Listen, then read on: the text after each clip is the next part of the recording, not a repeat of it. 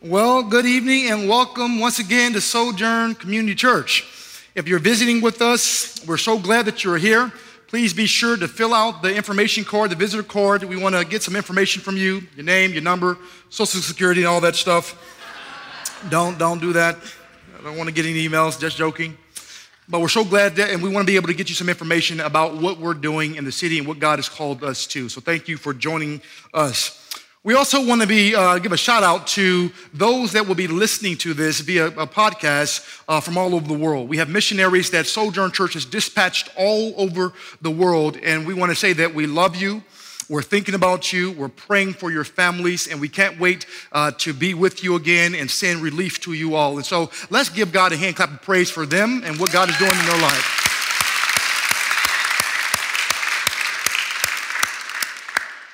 Well, we are now continuing our series on the fruit of the Spirit. The fruit of the Spirit, let's uh, do a little review. This is fruit, not fruits with an S, only one fruit. And essentially, what we're talking about is what does it look like to be a Christian? What does Christianity look like? If you are a Christian, how is that going to look? And there are different biological ingredients that make up the fruit of the Spirit. And so we are reminded of that by looking at the book of Galatians, chapter 5. Uh, we won't be, uh, this is not our main text today, but we're just reviewing. Galatians, chapter 5, verse 22 through 24 says this But the fruit of the Spirit is love, joy, peace, patience, kindness, goodness, faithfulness, gentleness, self control. Against such things, there is no law. Today, we're going to particularly be looking at the ingredient of goodness. What does God's word have to say about goodness? Now, in my tradition, when I say God is good, you say, and all the time. When we're talking about goodness, what we're talking about is God's goodness, and we're talking about a quality of the Spirit. We're talking about the, the Spirit of God bearing fruit through us, because we're not talking about your goodness. We're not talking about my goodness, because my goodness ain't good enough. Amen? Your goodness ain't good enough. Amen? We're not talking about being good, we're talking about doing good. This is one of the most dangerous uh, fruit or ingredients that we're talking about today because this is the one that people tend to believe that, that all religions say the same thing and all humanitarian efforts are trying to get at the same thing. What is that? Be good people. That is not what the gospel preaches. That is not what the Bible says. The Bible says that, listen, you can't be good if you want it to be good. You can certainly do certain things, but we have a moral problem. Scripture says that, listen, from a, from a youth, you have, we have folly that is bound in the heart. We got a problem. It says that our righteousness is that of a filthy rag. We have a problem. It says the heart is deceitfully wicked above all things. Who can know it? We got a problem. No, this is not talking about being good. If we're going to talk about being good, you have to be made and declared good if your good is going to be good enough against a holy and perfect God that has the perfect standard. It requires perfection because he's just that holy and he's just that good. And so, this is exactly what the gospel is. The gospel is God saying that you don't measure up, but I love you and I reach out to you and I send my only begotten Son, that if you will believe in him and understand that Jesus uh, came to live the life that you and I should have lived, he died the death that you and I deserve to die because of our sin before God. And he died on the cross that we may be reconciled to God and have right relationship with him. Now we approach the Father on with someone else's goodness that's imputed righteousness. And so, if you have any questions about that, we want to talk with you today. If you have not come to trust in the Lord Jesus Christ for that goodness to be made right before God. But today, we're talking about doing good. If you are a Christian and if you have been transformed by the gospel, the Holy Spirit indwells you. And the Holy Spirit is alive and well and is saying that, listen, if this is the case, then there are certain things that needs to happen through your life and needs to be evident through your life, and doing good is one of those things. So, with all that said, uh, my hope for us today is that we leave this place this evening knowing that one, we are called to do good and how we can carry out that good in our own personal lives. So, with that said, let's stand for the reading of God's word.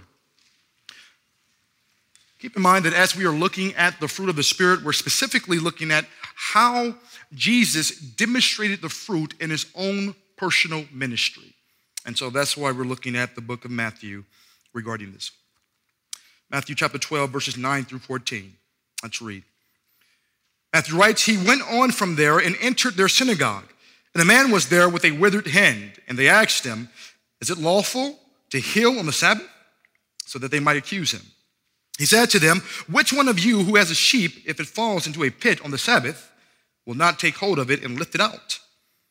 Of how much more value is a man than a sheep? So it is lawful to do good on the Sabbath. Then he said to the man, Stretch out your hand. The man stretched it out, and it was restored healthy like the other. But the Pharisee went out and conspired against him how to destroy him. This is the word of the Lord. Let's pray. Father, we pray right now that you would quicken our minds, that you will work in our hearts, that you will not allow us to leave the same way we came in. Lord, we need you. Apart from you, we are nothing, God. We are fragile, Lord. We often feel burnt out. Lord, we need you to animate our spirits. We need you with your glorious light to shine in on the dark places in our lives.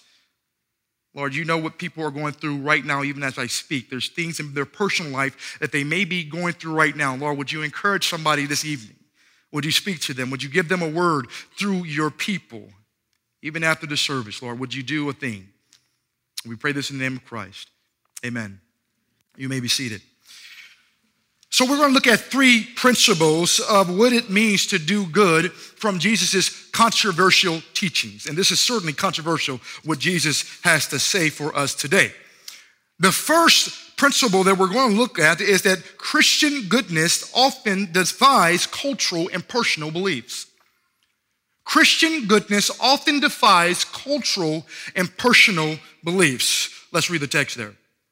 He says that in verse 9, he went on from there and entered their synagogue. And the man was there with a withered hand, and they asked him, Is it lawful to heal on the Sabbath so that they might accuse him? Okay, what in the world is going on here? You got somebody that's trying to trap Jesus, the Pharisees, the religious authorities of the day. They're trying to trap Jesus because Jesus has been causing some ruckus.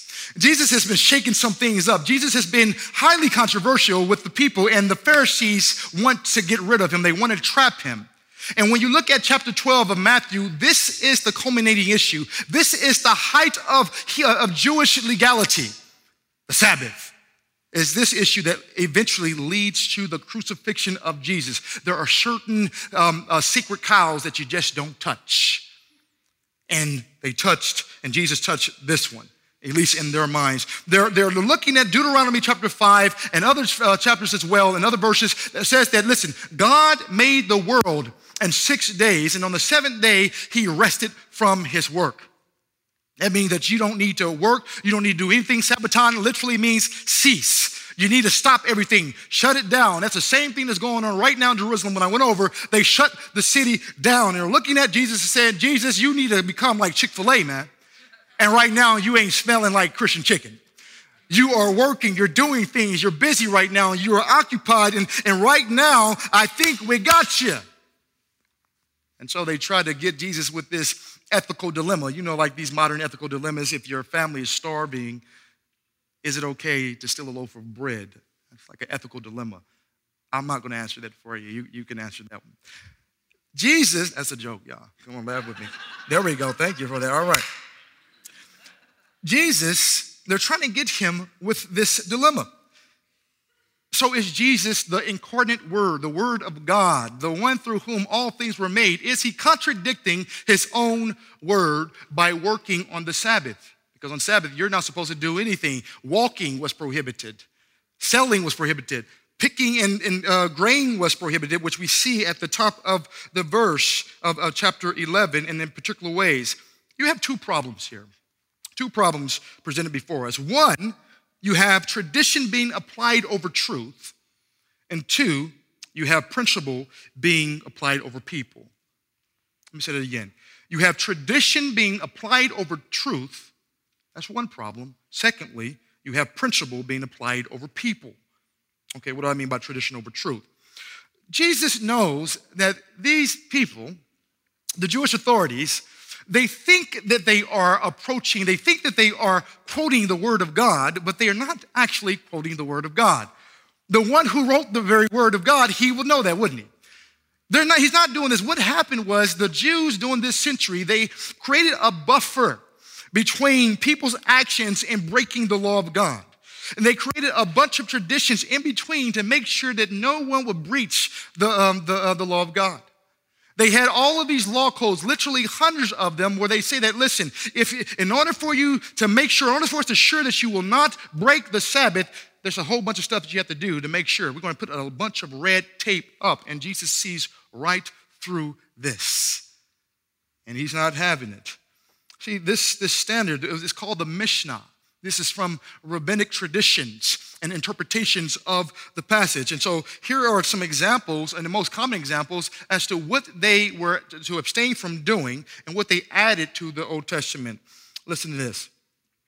On the Sabbath, you can't, there's no sowing, like sowing, weeds, and planting, uh, plowing, reaping, binding sheaves, threshing, winnowing, sorting, grinding, sifting, kneading, baking, shearing wool, whitening it, combing it, dyeing it, spinning it, weaving, making two loops, you can make one, weaving two threads, you can do one, separating two threads, you can do one, not two, tying a knot, but don't you untie that knot, sewing two stitches, turning for the purpose of sewing two stitches. I don't know what these people did when they had to sew. It's like, well, somebody they got bored out there and they just turned it just so they can sew it up. I don't know. Hunting a deer, slaughtering it, skinning it, salting it, curing its side, scraping it, cutting it, writing two letters. Now listen, this is not talking about writing a friendly letter to a family member. This is literally talking about a Hebrew or a Greek alphabet. You can only write one alphabet. You couldn't write two. But if you try to be slick, just in case, don't be trying to erase it for the purpose of writing two letters. If you meant to write A and you wrote B, it's too late. You can't write because that's considered breaking the Sabbath. Building, demolishing, extinguishing a fire, a fire, a flame, lighting a flame. If the roof is on fire, let it, let it burn. That's where that comes from. Check your sources. Striking a hammer, carrying from one domain to another, etc., etc., etc. Wow. This is literally just 39 of hundreds of law codes that were placed on the Jews to make sure that they were to live up to the standards, the supposed standards of the law. Jesus saying that, wait a minute, you trying to trap me on traditions. And you're placing your traditions right over truth and saying that it is truth. No wonder when Jesus starts his earthly ministry, he comes to them just a chapter earlier. In chapter 11, verse 28 and 30, he says, Come to me, all you who weary and a burden, and I will give you rest. Didn't it help us understand and look into their situation, see what, what they need to rest from? All of these standards, all of these burdens, all of these things that they had to live up to. We all feel that sometimes as well from burdens that people place on us, from trying to do it right, from trying to be perfect. Oh, I hear all the time, I can't go to church and I can't give my life to God unless I am perfect, unless I get my situation right. Let me tell you something, you're not going to get your situation right. Come to God as you are, and He will make you right. Amen? Jesus says, Listen, I want you to come to me, and I will give you rest. The rest for your soul that you yearn for. Take my yoke upon you and learn from me. People think that Christianity is just this rigid thing that is just a bunch of to dos. No, he said it. My yoke is easy, for I am gentle and I am humble in heart. Do you hear the heart of Jesus here?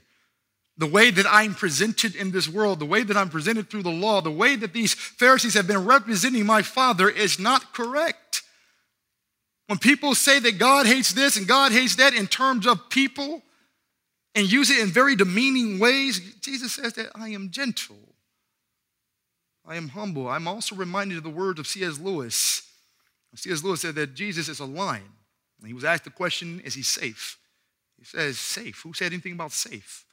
Oh, a lion is not safe, but he's a lion and king, and he loves you. You don't have to worry about being unsafe around him.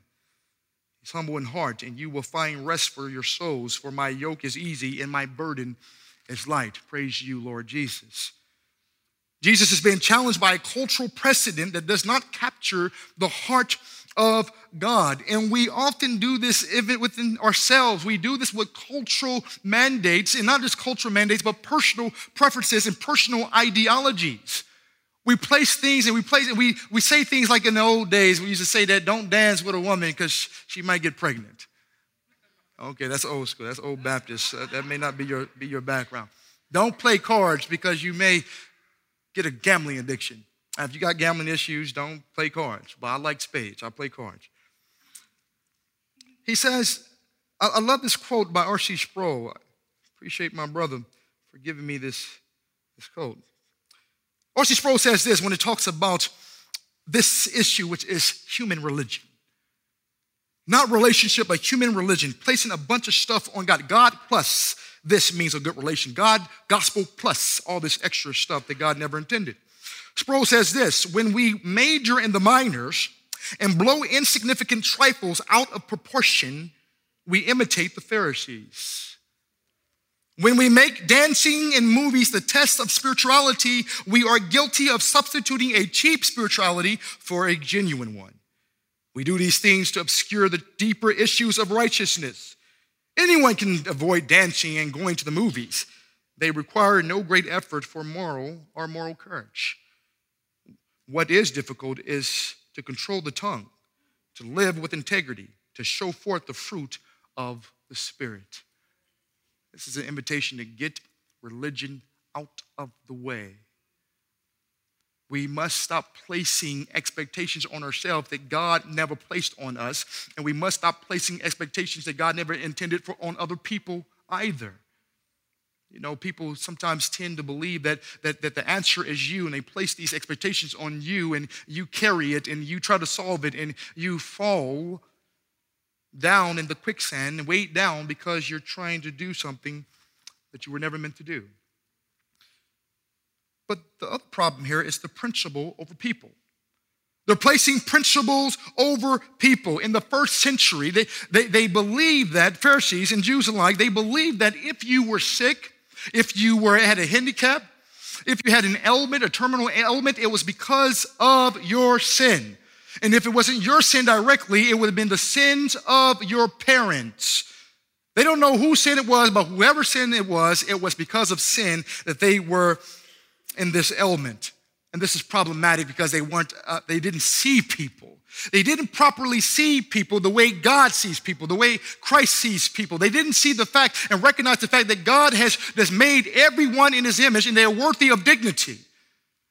They didn't see the fact that this man came to the synagogue, the place where he was to see God's manifested presence in part. They didn't even see that this man was there that he may receive blessing that maybe, maybe one day he will receive healing, a word. They didn't see him at all. No, he was what we often hear in our own culture. They saw a social leper, an outcast, a waste of space, a bum, a problem in our society.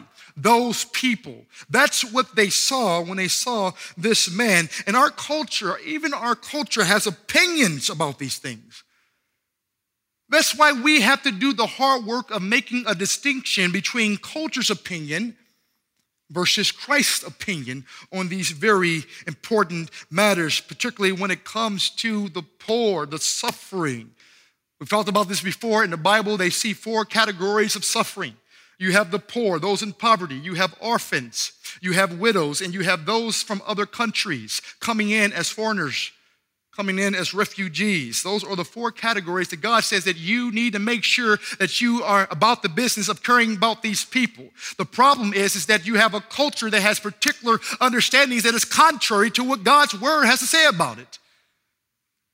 I fear for the Christian church. I watched something last night that disagreed my spirit. I watched a pastor celebrate a particular party in his church, celebrating leaders and celebrating people. And whether it's Republican Democrat, that's not the point. The point is that he was celebrating and making a political agenda a part of the agenda of God. May it never be with this church. Jesus is not asking the opinion of the DNC. the Democratic National Convention. He's not asking the opinion of the RNC, the Republican National Convention, about what they feel about these issues as it pertains to the poor and the suffering in this world. He has his own opinion about it, and that's what the Christians are to align themselves with. We are not a part of any particular flag as far as our allegiance lies. Now, I'm not saying that you can't be patriotic. That's not what God's word is saying. But can you picture any church 2,000 years ago where the Christian church and the Christian body is celebrating in a very particular way Caesar and almost equating him, equating the success of Caesar with their own success. This is a serious, serious issue. A very important issue that I fear that we continue to fall victim to. They're different, different, different entities. And we have to make sure that we are in the practice of getting our philosophical pensées our cultural codes, our personal preferences out of the way to, in order for God to speak through and show people that He loves them, them through your word and through your acts. Y'all, we are salt of the world. We are different. We defy cultural norms, especially when it comes to, comes to these issues. This is the richest country in the world. Nobody should be poor. Why do they need my food? There's soup kitchens, soup kitchens all over the place. I hope that we hear something more about that that will convict us and challenge us if we are there, and I've certainly been there. But what does it mean to be Christian good, or uh, to practice Christian goodness? Let's read verse 11. Christian goodness defined. He said to them, Which one of you who has a sheep if it falls into a pit on the Sabbath, will not take hold of it and lift it out. Of how much more value is a man than a sheep? So it is lawful to do good on the Sabbath. Then he said to the man, Stretch out your hand. The man stretched it out, and it was restored, healthy like the other. But the Pharisees went out and conspired against him on how to destroy him. Jesus reasons with them. I, I can see Jesus, because you can see Jesus' heart through this conversation. He reasons with them. He says, okay, you tried to trap me, but let me, let's talk sensibly here. Let me ask you a question.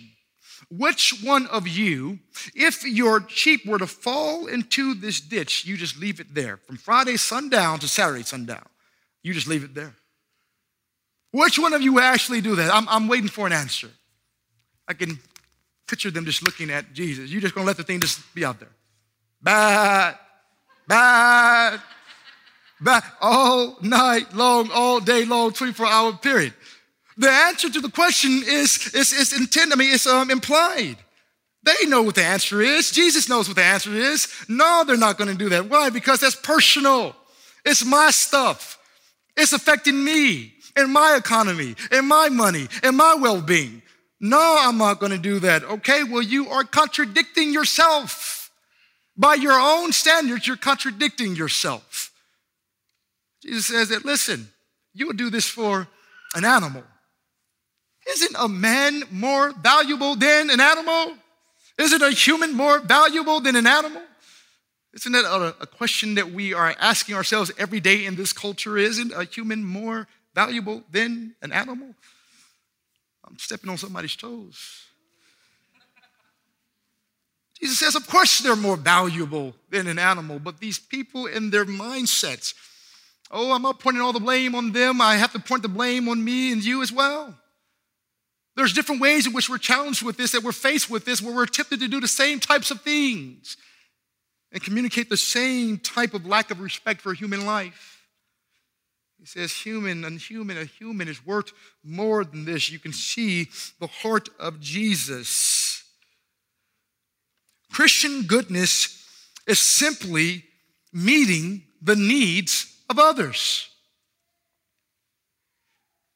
Having enough compassion and mercy to meet the needs of others.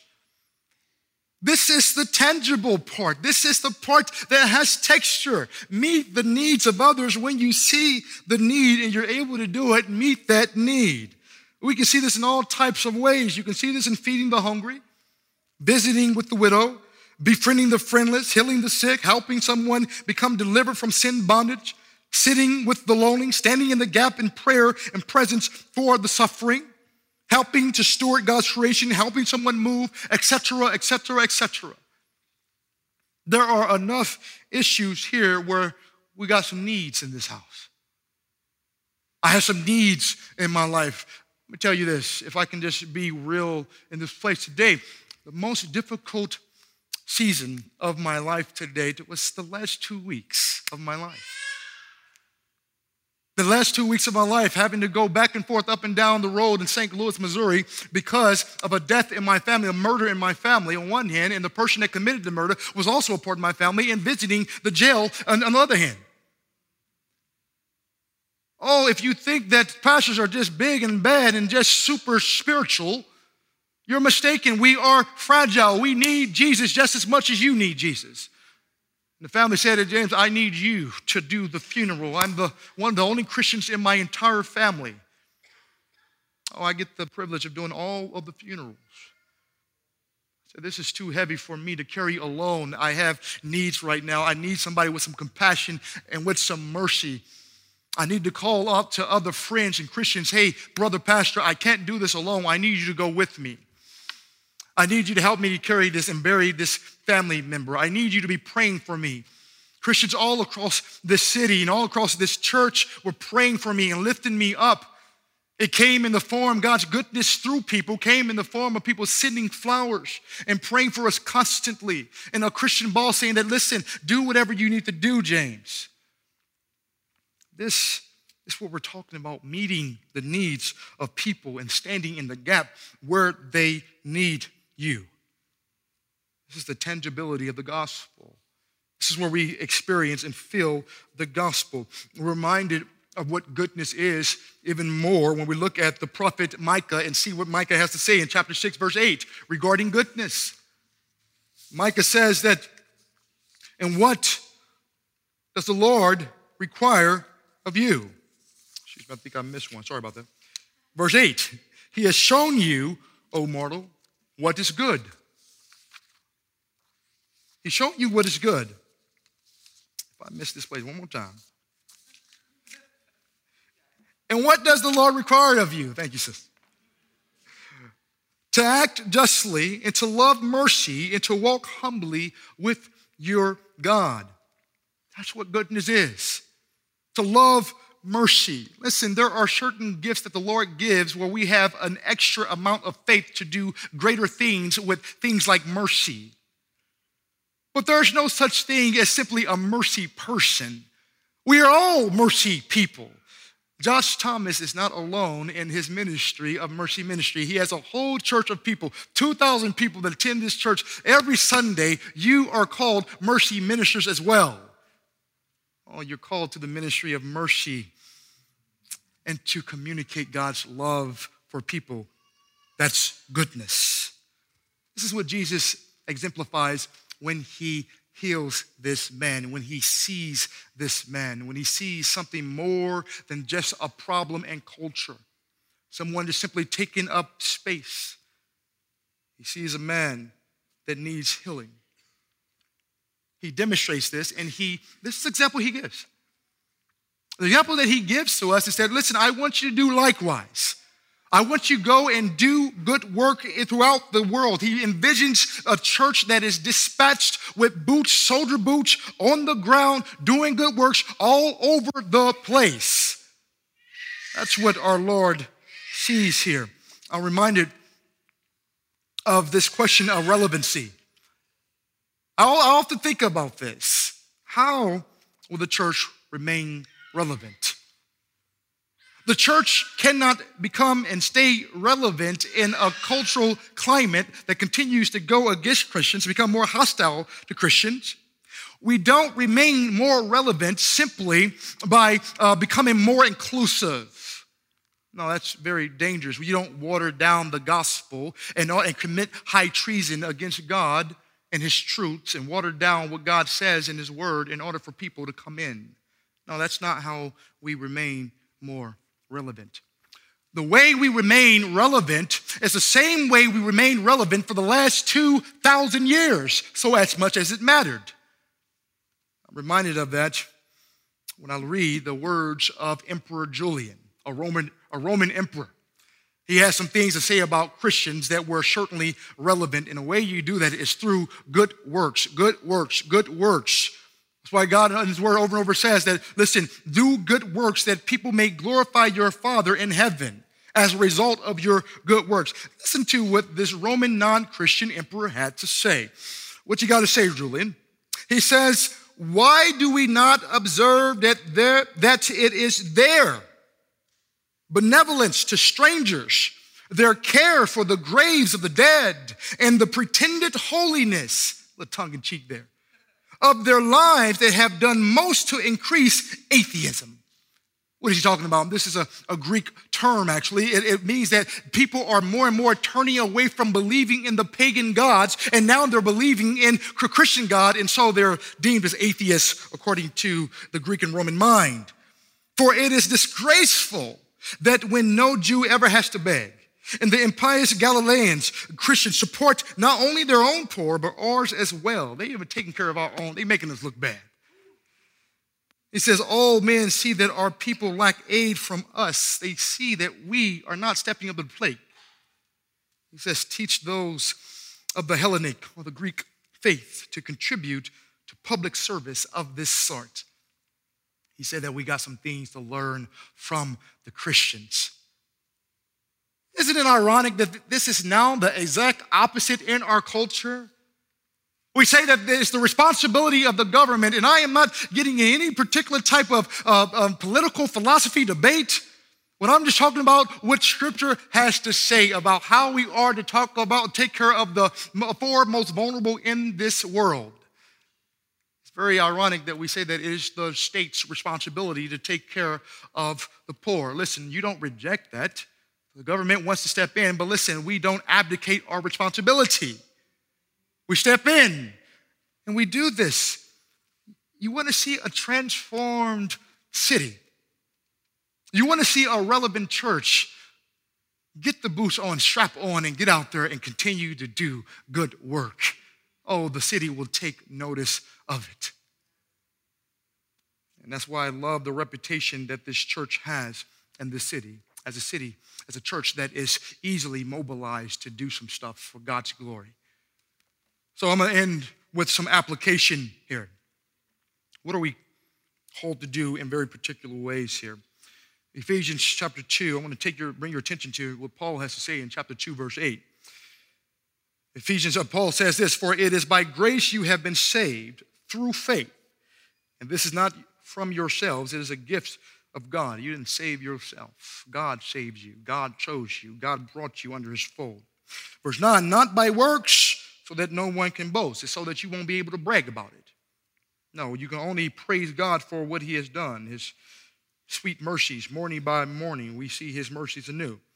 Verse 10 says this For we are God's handiwork, created in Christ Jesus to do good works which God prepared in advance for us to do. Corporately and individually, every Christian has been set aside by God to do good works. He has particular works that He has set out for you to do that we are to simply walk in. The destiny is already before us. There is already things that God has for us to do, like domino effect. What are those things that God has given you passion to do in order that you may fulfill what He has set aside for you to do? We see this over and over again from this church in particular. It starts with passion meeting compassion. In order to do that, you have to be able to see with the eyes of Christ. But when you put those things together, you have people that are launched out to do good work. You have, it starts with a person having a broken heart for those that are caught up in the sex industry. And when passion meets compassion, you have Scarlet Hope and Scarlet Bakery in an effort to mobilize the church to help to go and meet the needs of people coming and struggling in that industry. It starts with a person looking at the Christian non for profits across Louisville and saying that they need help doing what they're doing and inviting people from all over the country to come to provide relief to social uh, efforts. That's LTN and Jesse Eubanks and what the Lord has done through them. It starts with a passion for seeing people and, and getting tired of seeing people struggle and get struggle in poverty and generational poverty uh, and person after person and mother after mother and son after son go around in the same type of, type of cycle. And say that, hey, I want to pre- I want to create some pathways for that person to flourish and to get to a human flourishing. That's how you birth seed to oaks.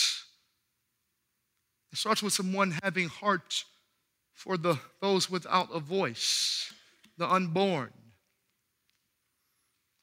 It starts with those who have a broken heart for refugees when they come into this country and they need people and they feel lonely. I'm not talking about some political stuff. I'm talking about God's word and having a heart for people. It starts with having a broken heart and seeing people. What breaks your heart? And those are formal ways that you can get involved with things by volunteering and doing your own thing and starting your own thing. And there's also um, um, non formal ways to do it. But let me just say this there is a tendency that when we talk about doing work and doing things, there's a tendency for us to say that, listen, I'm tired, I am drained. I don't want to do anything else. I know because why? Because we, you like me, I can read your mind, uh, metaphorically speaking. If you're anything like me, you already, you have anything that looks anything uh, uh, remotely close to an American schedule, you're busy. You're busy and you're burning the candle at both ends. You're like, man, I don't have any room for anything else in my life. I see people breaking out in cold sweats right now. You want me to add more to my schedule? No, not necessarily. But I do want to do something that Jesus did. He deconstructed our priorities, our understandings. He reconstructed and built it back up with His truth in order that we may be reoriented to what our priorities ought to be. We're reminded of what our priorities are and what that means in Matthew chapter 6, verse 21.